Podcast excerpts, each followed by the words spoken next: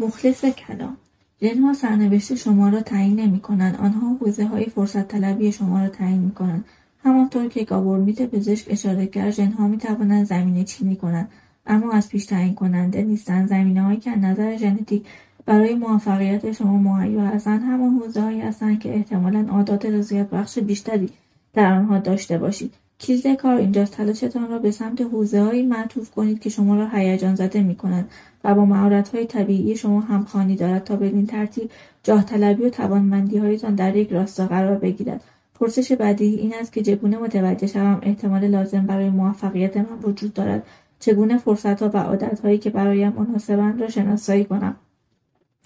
اولین جایی که باید به دنبال پاسخ باشیم شخصیت خودمان و شناخت آن است. چگونه شخصیت شما بر عادتهایتان تاثیر می‌گذارد؟ ژنهای شما در پس تمامی عاداتتان نقش ایفا می‌کنند همچنین در پس هر رفتاری حضور دارند مشاهده شده که جنها بر همه چیز از تعداد ساعتی که صرف تماشای تلویزیون می‌کنید تا احتمال ازدواج یا طلاقتان همچنین گرایشتان به مصرف مداوم مواد مخدر الکل یا نیکوتین تاثیر می‌گذارند. یک معلفه ژنتیک قدرتمند درباره میزان سرسپردگی یا طغیان شما در مواجهه با قدرتمندان میزان آسیبپذیری یا مقاومت شما در برابر رخدادهای استرس‌زا میزان کنشگرایی یا واکنشگرایی ذاتی و حتی میزان جذابیت یا کسل کننده بودن تجربیات حسی همچون حضور در کنسرت وجود دارد. همانطور که رابرت پلومین یک دانشمند ژنتیک رفتاری در کینگز کالج لندن به من گفت همکنون به جایی رسیده ایم که دیگر حضور های ژنتیک در خصایصمان را مورد آزمایش قرار نمی‌دهیم. زیرا عملا نمی‌توانیم هیچ ای را بیابیم که تحت تاثیر ژنهایمان قرار نگیرد. مجموعه این خصایص ژنتیک در کنار یکدیگر شما را به سمت یک شخصیت به خصوص هدایت می کند. شخصیت شما مجموعی از ویژگی هاست که در موقعیت های مختلف ثابتند. اثبات شده ترین تحلیل علمی درباره خصایص شخصیتی تحت عنوان پنج عامل اصلی شناخته می شوند که پنج طیف رفتاری مختلف را مطرح می کنند. یک استقبال از تجربیات از کنجکاوی و ابتکار در یک سمت طی تا احتیاط و محافظه کاری در آن سو دو وظیفه شناسی و با وجدانی از نظاممندی و تاثیرگذاری تا سادگیری و خودجوشی. سه برونگرایی. از اجتماعی بودن و تکابو داشتن تا درونگرایی و کم حرفی. احتمالا تقابل این دو را تحت عنوان برونگرا در مقابل درونگرا شنیده. چهار سازگاری. از صمیمیت و مهربانی تا سرد بودن و ستیز جویی. پنج ثبات احساسی. از اضطراب و حساسیت تا اطمینان خونسردی و ثبات. تمامی این پنج خصیصه دارای بنیانهای بیولوژیکی هستند. مثلا برونگرایی را می‌توان از زمان تولد رنگگیری کرد. اگر دانشمندان یک صدای بلند را در بخش پرستاری پخش کنند برخی بچهها به سمت آن جلب می‌شوند برخی از آن اجتناب می‌کنند. وقتی دانشمندان این کودکان را در طول زندگیشان تحت نظر گرفتند متوجه شدند بچههایی که به سمت صدا جذب شدند بیشتر از سایر به انسانهای برونگرا تبدیل شدند. آنهایی که از صدا گریزان بودند بیشتر درونگرا شدند. افرادی که سازگاری بالاتری دارند مهربانی و دلسوزی و گرمتر هستند آنها همچنان به صورت طبیعی دارای اکسیتوسین بالاتری هستند هورمونی که نقش مهمی در برقراری پیوند اجتماعی ایفا می‌کنند حس اطمینان را افزایش می‌دهد و هم می‌توانند همچون یک ضد افسردگی طبیعی عمل کنند. می‌توانید به سادگی تصور کنید که افراد دارای اکسیتوسین بیشتر بیشتر از سایر عادتهایی همچون نگارش یادداشتهای تشکر یا سازماندهی رخدادهای اجتماعی را توسعه می‌دهند. به عنوان نمونه ثبات شخصیت را در نظر بگیرید که افراد گوناگون به میزان متفاوتی از این خصیصه برخوردارند افرادی که ثبات شخصیت پایینی دارند مضطربترند بیشتر از دیگران احساس نگرانی می‌کنند. این خصیصه را به حساسیت بیش از حد در آمیگدال نسبت دادن. آمیگدال یکی از بخشهای مغز است که مسئولیت تشخیص تهدیدات را به عهده دارد. به عبارت دیگر افرادی که حساسیت بیشتری به نشانهای منفی محیطشان دارد. احتمالا نمره پایینتر در ثبات شخصیت دریافت می‌کنند. عادتهای ما صرفا بر اساس شخصیتمان تعیین نمی‌شود بلکه بدون تردید ما نیز ما را به جهت خاصی هدایت می‌کنند ترجیحاتی که در عمق جان ما ریشه دوانند کاری می‌کنند که اجرای برخی رفتارهای معین برای برخی از افراد ساده تر باشد. لزومی ندارد که به خاطر این تفاوتها شرمسار باشید یا حس عذاب وجدان بگیرید بلکه باید با آنها کنار بیایید. مثلا فردی که نمره پایینتری را در وظیفه شناسی کسب می‌کند ذاتا از ترتیب کمتری دارد و باید بیشتر روی طراحی محیط تلاش کند تا بتواند به عادتهای خوبش پایبند بماند برای آن دسته از مخاطبانی که شلخته و فراموش کنند بگویم که طراحی محیطی یکی از استراتژی مطرح شده در این کتاب در فصول شش و دوازده است. برداشت نهایی ما این است که باید عادتهای متناسب با شخصیتتان بسازید. امکان دارد افراد دوست داشته باشند اندامشان شبیه بدنسازها شود. اما اگر صخرهنوردی یا دوچرخه سواری یا قایقرانی را ترجیح می‌دهید عادت خود را پیرامون علایقتان شکل دهید. اگر دوستتان از یک رژیم کربوهیدرات پیروی می‌کنند اما متوجه شدید که رژیم کمچربی برای شما جواب می‌دهد پس سراغ مورد متناسب با خودتان بروید. اگر دوست دارید بیشتر مطالعه کنید و رمانهای عاشقانه پرسوز و گداز را به کتابهای غیر تخیلی ترجیح می‌دهید. از این سلیقهتان احساس شرمندگی نکنید. آنجا را بخوانید که دوست دارید. لزومی ندارد عادتهایی را بسازید که دیگران به شما تحمیل می‌کنند. آن عادتی است که بیشتر با شما تناسب دارد را انتخاب کنید. نه عادتی که نزد جامعه محبوب تر است. یک نسخه از هر عادت وجود دارد که می‌تواند لذت و رضایتمندی را برایتان به ارمغان آورد. آن را بیابید. اگر قرار است به عادتی پایبند بمانید آن عادت باید لذت بخش باشد. این ایده محوری است که به عنوان زیربنای قانون چهارم مطرح کردیم. اصلاح عادتها بر اساس شخصیتتان یک شروع خوب است اما نباید داستان به همینجا ختم شود. باید توجهمان را به سمت یافتن و طراحی موقعیتهایی معطوف کنید که به صورت ذاتی در آن موقعیتها برتری دارید چگونه آن حوزهای که احتمال موفقیتتان در آن بیشتر است را بیابید؟ اگر حوزهای که احتمال موفقیتتان در آن بیشتر است را بیابید. گام بزرگی برای حفظ انگیزه و احساس موفقیت برداشتید. از نظر تئوری می‌توانید تقریبا از هر چیزی لذت ببرید. در عمل احتمالا از چیزهایی لذت می‌برید که برای شما به سادگی حاصل شود. افرادی که در یک حوزه به خصوص استعداد دارند شایستگی بیشتری در آن وظیفه خواهند داشت و به خاطر انجام کار خوبشان مورد تمجید قرار می‌گیرند. آنها انرژی خود را از دست نمی‌دهند زیرا پیشرفت می‌کنند و پاداشهایی همچون حقوق بیشتر فرصتهای بهتر را دریافت می‌کنند که همین امر نه تنها خوشحالترشان می‌کند بلکه مورد تحریکشان می‌شود که با این کار کارهای با کیفیت تری ارائه کنند و این یک چرخه پیشرفت است. اگر عادت خوب خود را انتخاب کنید پیشرفت آسان است. اما اگر عادت نادرست را برگزینید زندگیتان دچار مشکل خواهد شد. چگونه عادت درست را انتخاب کنید؟ اولین گام همان نکته است که در قانون سوم مطرح کردید آن را ساده کنید. در بسیاری از نمونه ها وقتی افراد عادت نادرست را انتخاب می کنند صرفا به این خاطر است که عادت بسیار دشواری را برگزیدند. وقتی یک عادت ساده است احتمال موفقیتتان در آن بیشتر می شود و وقتی موفق هستید حس رضایت بیشتری دارید. اما یک سطح دیگر هم هست که باید در نظر بگیرید. اگر خواهان پیشرفت و بهبود طولانی مدت هستید هر حوزه می‌تواند چالش برانگیز شود. در یک مقطع باید بدانید که وارد چه حوزهای شوید. و حوزه صحیحی را با توجه به مهارتهایتان برگزیدید چگونه از این, چگونه این موضوع را متوجه شوید؟ رایجترین راهکار آزمون و خطاست البته این استراتژی یک مشکل هم دارد. زندگی کوتاه است. شما وقت ندارید که بخواهید تمام حرفه ها را امتحان کنید. با تمامی مجردهای واجد شرایط قرار بگذارید. یا تمام آلات موسیقی را بنوازید. خوشبختانه یک راه موثر برای مدیریت این معما وجود دارد. و آن را تحت عنوان بدبستان مکاشفه و بهره برداری می‌شناسند. در ابتدای یک فعالیت جدید باید یک دوره مکاشفه وجود داشته باشد. در روابط این دوره همان قرار گذاشتن است. در دانشگاه این دوره را علوم انسانی مینامند. در تجارت این دوره را تست جداسازی مینامند. هدف این است که های مختلف آزموده شود. درباره گستره از ایدهها تحقیق شود و یک تور بزرگ پهن گردد. پس از این دوره مکاشفه اولیه باید تمرکزتان را به سمت بهترین راهکاری که یافتهاید انتقال دهید. اما باز هم هر چندگاهی چیزهای متفاوت را امتحان کنید. توازن صحیح به موقعیت کنونیتان بستگی دارد که در حال برنده شدنید یا باختن. اگر همکنون در حال پیروزی هستید به بهره برداری ادامه دهید. اگر دارید میبازید باید به مکاشفه خود ادامه دهید. موثرترین راهکار در طولانی مدت کار روی استراتژی منتخب است که در 80 الی 90 درصد مواقع بهترین نتیجه را تحویل دهد و دهد و در آن در الی 20 درصد زمان باقی مانده نیز به مکاشفه خود ادامه دهید. گوگل در یک رویکرد معروف از کارکنانش خواسته که 80 درصد از زمان کاری خود را به روی مسئولیت رسمیشان کار کنند و 20 درصد دیگر را روی پروژه منتخبشان وقت بگذارند. که همین رویکرد موجب خلق محصول محبوبی همچون ادبرس و جیمیل شده است.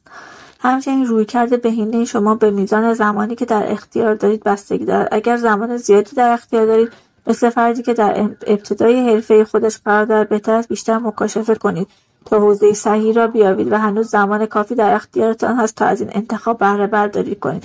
اگر تحت فشار زمانی هستید مثلا فردی که به موعد مقرر تحویل پروژه نزدیک شده باید بهترین راهکاری که تا کنون پیدا کرده را اجرایی کنید تا از نتیجه نتیجه حاصل لذت ببرید. وقتی گزینه‌های مختلف را کشف کردید یک مجموعه پرسش است که باید دائما از خودتان بپرسید.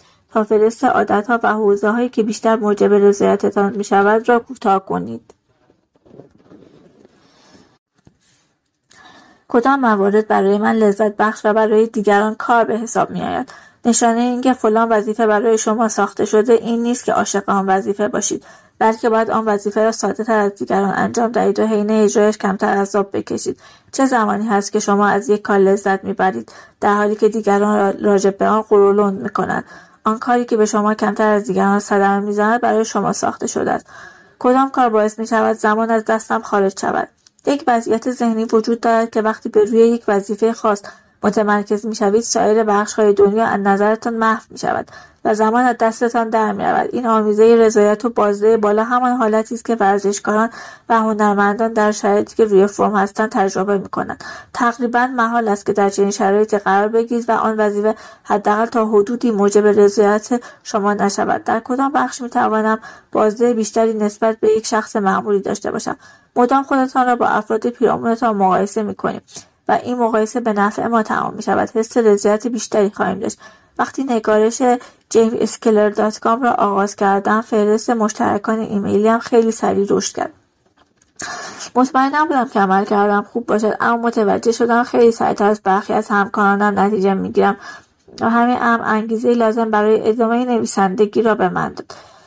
چه چیزهایی به صورت طبیعی به من الهام می شود برای یک لحظه هر آنچه در موردش فکر کردید را نادیده بگیرید. آنچه جامعه به شما گفته نادیده بگیرید. آنچه دیگران از شما انتظار دارند را نادیده بگیرید. به درون خودتان بنگرید و بپرسید چه چیزی به صورت طبیعی به من الهام می شود چه زمانی حس زنده بودن دارم؟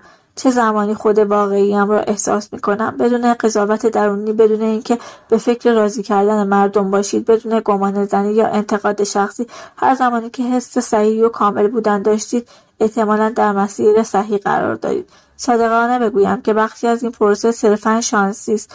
مایکل فلیپس و هیشام الگروش خوش شانس بودند که با مجموعه توانمندی های نادری متوجه شدند. متولد شدند که ارزش بالایی نزد جامعه دارد و در محیط ایدئالی برای باورسازی آن ها قرار گرفتم. همه ما به مدت محدودی در این سیاره هستیم و از میان ما آنهایی موفق می‌شوند که نه تنها سخت کوشند بلکه وقت بهتری دارند و در معرض فرصتهایی قرار می‌گیرند که به نفعشان است. اما اگر نخواهیم همه چیز را به دست دست وقت و اقبال بسپاریم چه باید کرد؟ اگر نمی‌توانید ای را بیابید که تمامی احتمالات موفقیت به نفعتان باشد آن حوزه را بسازید. اسکات آدامز انیماتور شخصیت دیلبرت می‌گوید همه افراد حداقل یک حوزه دارند که می‌توانند با مقدار تلاش در آن در میان 25 درصد برتر قرار بگیرد. مثلا خودم رسم و نقاشیم از بسیاری از افراد بهتر است اما به سختی یک هنرمند محسوب می‌شوم و با اینکه از خیلی افراد بامزه ترم اصلا از یک استندآپ کمدین متوسط که هیچگاه به جایگاه بالایی نمی‌رسد تر نیستم. نکته جادویی من در اشتراک میان این دو ویژگی این است. افراد اندکی می‌توانند توامن خوب بکشند و جوک بنویسند. این ترکیب دو آیتم است که کار من را نادر کرده است. وقتی این موضوع را به پیش زمینه کاری من بیافزایید می‌بینید ناگهان به جایگاهی می‌رسم که رویای بسیاری از انیماتورهاست وقتی نمی‌توانید با بهتر بودن برنده شوید باید از طریق متفاوت بودن ببرید. با ترکیب مهارتهایتان میزان رقابت را کاهش دهید و همین امر شما را برجسته تر می‌کند. می‌تواند از طریق بازنویسی قوانین رایج نیاز به برتری ژنتیکی یا سالها تمرین را از بین ببرید. یک بازیکن خوب به سختی تلاش می کند تا در بازی که دیگران حضور دارند برنده شود. اما یک بازیکن عالی بازی جدیدی را می‌سازد که همراستا با نقاط قوتش است و نقاط ضعفش در آن جایگاهی ندارد. در دانشگاه رشته خودم یعنی بیومکانیک را طراحی کردم که ترکیبی از فیزیک شیمی شناسی و آناتومی است. آنقدر باهوش نبودم که بتوانم در میان های برتر رشته فیزیک یا زیست شناسی قرار بگیرم. بنابراین بازی خودم را ساختم و از آنجایی که این بازی متناسب با من بود تنها در کلاسهایی شرکت می‌کردم که به آن علاقه داشتم. درس خواندن دیگر چندان برایم عذاب نبود و همچنین دیگر از اینکه خودم را با دیگران مقایسه کنم خلاص شده بودم. به حال هیچ فرد دیگری نبود که همچین ترکیب از کلاسها را با هم برداشته باشد. پس چگونه می‌شد مرا با آنها مقایسه کرد؟ کسب تخصص یک رویکرد قدرتمند برای غلبه بر اتفاقات ناشی از ژنتیک بد است. هرقدر بیشتر در یک مهارت به خصوص مسلط شوید عرصه رقابت برای دیگران تنگتر می شود بسیاری از بدنسازها از یک مشنداز متوسط قویترند اما حتی یک بدنساز غول هم احتمالا در مچاندازی با آنها میبازد. زیرا آن فرد توانایی مخصوصی در این کار کسب کرده است. حتی اگر به صورت ذاتی دارای استعداد بالایی نباشید غالبا می‌توانید به بهترین فرد در یک حوزه و دسته بسیار تخصصی تبدیل شوید جوشیدن در آب سیب زمینی را نرم و تخم را سفت می نمی توانید کنترلی به روی ماهیت سیب زمینی یا مرغ بودنتان داشته باشید. اما می توانید در بازی خاصی شرکت کنید که در آن نرم یا سفت بودنتان به کارتان بیاید. اگر نمی توانید محیط مطلوبی را برای خودتان بیابید می توانید موقعیت را از جایی که احتمالا علیهتان است به جایگاهی که شرایط به نفعتان هست تغییر دهید. چگونه بیشترین بازده را از ژنهایتان دریافت کنید؟ ژنهای ما به ای نیستند که نیاز به سختکوشی را از بین ببرند. آنها شفاف سازی می کنند آنها به ما می‌گویند باید در این حوزه تلاش کنیم. وقتی نقاط قوت ما را متوجه شدیم دیگر می‌دانیم باید زمان و انرژی خود را کجا صرف کنیم. می‌دانیم که باید به دنبال کدام فرصت ها بگردیم. باید از کدام چالش ها اجتناب کنیم. هرقدر ماهیتمان را به شکل بهتری درک کنیم استراتژی ما بهتر خواهد شد. تفاوت های بیولوژیک اهمیت دارد. با این حال بهتر است بر روی برآورده سازی پتانسیل خودتان تمرکز کنید تا اینکه به مقایسه خودتان با دیگران بپردازید این حقیقت که هر انسان در هر توانمندی به خصوص دارای محدودیت و سقف مشخصی دلیل نمی شود که برای رسیدن به سخت توانمندی هایتان تلاش نکنید افراد آنقدر به این محدودیت ها و سقف ها می نگرند و اسیرشان می شود که به ندرت تلاش لازم برای نزدیک شدن به آنها را انجام می دهند. همچنین اگر تلاش نکنید جنها به, به تنهایی نمی‌توانند شما را به موفقیت برسانند. بلکه امکان دارد آن مربی باشگاه دارای ژنهای بهتری از شما باشد. اما باید به اندازه او تمرین کنید تا بتوانید درباره ژنتیک بهتر یا بدتر بودن اظهار نظر کنید. تا زمانی که به اندازه آدمهای مورد ستایشتان تلاش نکردید هیچ وقت نمی‌توانید موفقیتشان را به شانس و ژنتیک ارتباط دهید. مخلص کلامی که یکی از بهترین راهها برای حفظ رضایتمندی از عادتها در طولانی مدت انتخاب رفتارهایی است که بیشترین همخوانی را با مهارت و شخصیت شما دارد. سخت به روی مسائلی تلاش کنید که به سادگی حاصل می شود. خلاصه فصل. رمز سازی احتمال موفقیتتان این است که حوزه صحیح را برای رقابت برگزینید. عادتهای صحیح را انتخاب کنید تا پیشرفت ساده شود. عادتهای نادرست را انتخاب کنید تا زندگی برایتان سخت شود. ژنها نمی‌توانند به سادگی عوض شوند. یعنی در های مطلوبی برتری قدرتمندانه برایتان ایجاد کنند و در های نامطلوب نیز شما را شدیدا عقب میاندازد. اگر عادتها با های طبیعی تا, طبیعی تا هم راستا باشد ساده تر می شود را انتخاب کنید که بیشتر بیشترین تناسب را با شما دارند. در بازیهایی شرکت کنید که همراستا با نقاط قوتتان است. اگر نمی توانید یک حوزه مطلوب را برای خودتان بیابید آن را بسازید. جنها نیاز به کوشی را از بین نمی‌برند. آنها شفاف سازی می کنند آنها به ما می‌گویند باید در این حوزه ها تلاش کنید فرق ریاضیان هستم. از صفحه 94 تا 97 رو براتون خانش کردم. امیدوارم لذت برده باشید.